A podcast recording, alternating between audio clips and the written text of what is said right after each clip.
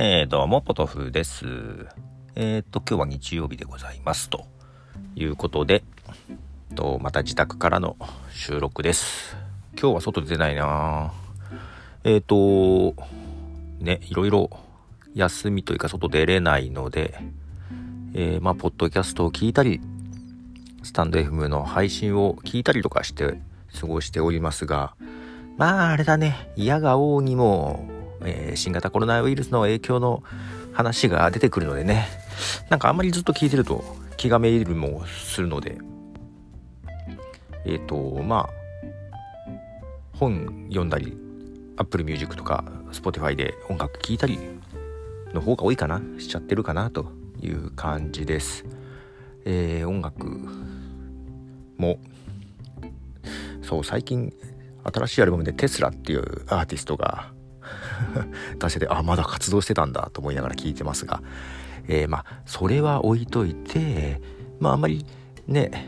コロナウイルスの影響ばかりだと気がめいると言いつつ、ちょっとだけそれに関連した話をしようかなと思ってるんですけど、うんと、まあ、ね、今、なんでしょう。今、今話そうとしたさっき見た動画思い出しちゃった。なんか何あの、安倍さんがえー、星野源が歌ってる横と二分割の画面でなんかただただくつろいでるような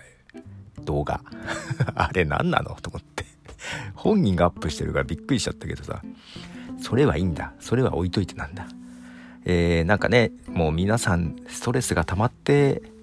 ますよね。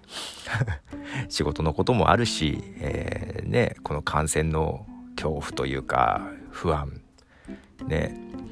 でただ金曜日ねうんと打ち合わせに行ってきてえっと大学の教授の方なんですけどもちょっと相談したいことあるから出てこれないって言われて 今から来れないみたいな感じで気軽に言われ マジっすかと思って。打ち合わせってオンラインじゃダメなんだと思って、で今ちょっと学校にフルでは行ってなくて行ったり行かなかったりで、今日休みで 学校行ってないから、なんかここのスタバに来れないみたいな感じで、スタバに呼び出されてですね 行ってですね、まあ、スタバも今あれですね、名古屋まだやってて、まあ、席数を減らして、距離を空けてね、まあ、置いてたりするんですけども、そこで打ち合わせと。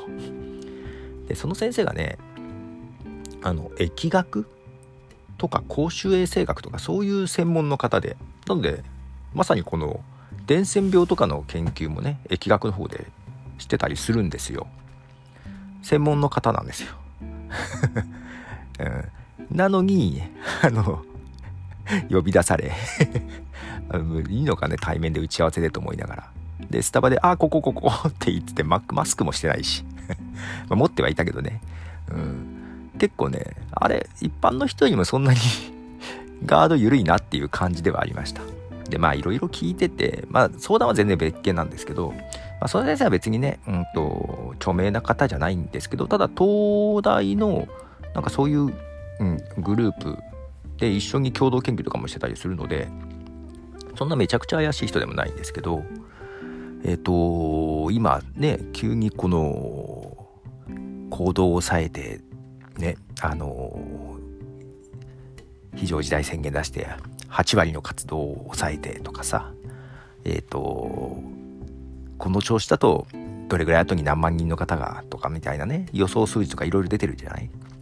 あれってその疫学とかそういう専門の方の間でえっ、ー、と常識になってるというか共通認識してる話ではないんですってね。結局なんか本人はなかなか言いづらい。こう、公には発表しづらいとは言ってましたけども、イギリスの三流大学の先生かどっかが言い出したことが それを信じちゃって、みたいな、なんかそんな感じでして で、結局、あの、イギリスのジョンソン首相が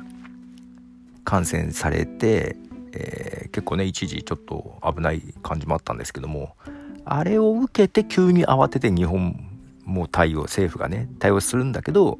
そのある教授の言った教授だったかな専門家の言ったことをうん言葉を選ぶの難しいけどまあ真に受けちゃってそれを信じてやってるけどあれが本当とは限らないよっていう感じでした。うん。なのでまあもちろんねその距離を取った方がいいとか結局手洗いとかちゃんとしなきゃいけないとか。ね、で SARS とか MARS とかの時の論文な全然違う話で論文を持ってきててその3年前の論文とかそれを見ながらちょっと打ち合わせしてたんですけどまあなんつうの？まあ世間で政府が言ってることを真に受けすぎてもいけないしね。もうマスコミの言うことももちろんね。そう。なんかちょちょっとねあのまあいろんな考え方に触れた方がいいなと。思って いました。で、うんと、昔からね自分がやってる、うん、思考実験的なところでさ一応人が言われたことを人から教えてもらったことがさそれ自分と意見が違うなっていうものでも一応信じて受け入れるようにしてるんです。どんな意見であっても。うんと例えば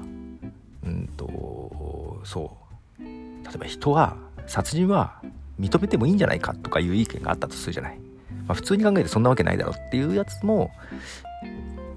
どうしてそう思ったのかっていうのをやっぱりちゃんと聞いてその人がどうどう考えてるかを理解した方がいいなと思ってて。理解した上で一度全部受け入れた上でその自分の中でまた逆反対したいなと。で逆に言うと常識っていうか信じた信じられる話、と、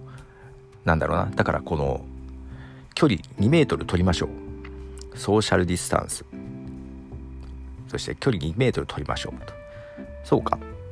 まあ受け入れますよね。けど一旦受け入れた後になんで2メートル取らなきゃいけないんだと。1.5メートルじゃダメなのか。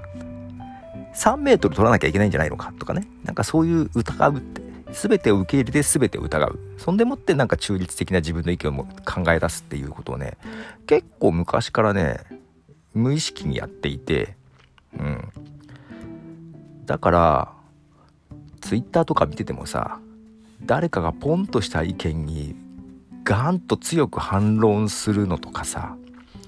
誰かの行動に対してすごい心ない言葉をぶつけたりのとかを見るとさ、なんかさ、いや、もうちょっと考えようよって思っちゃうよね。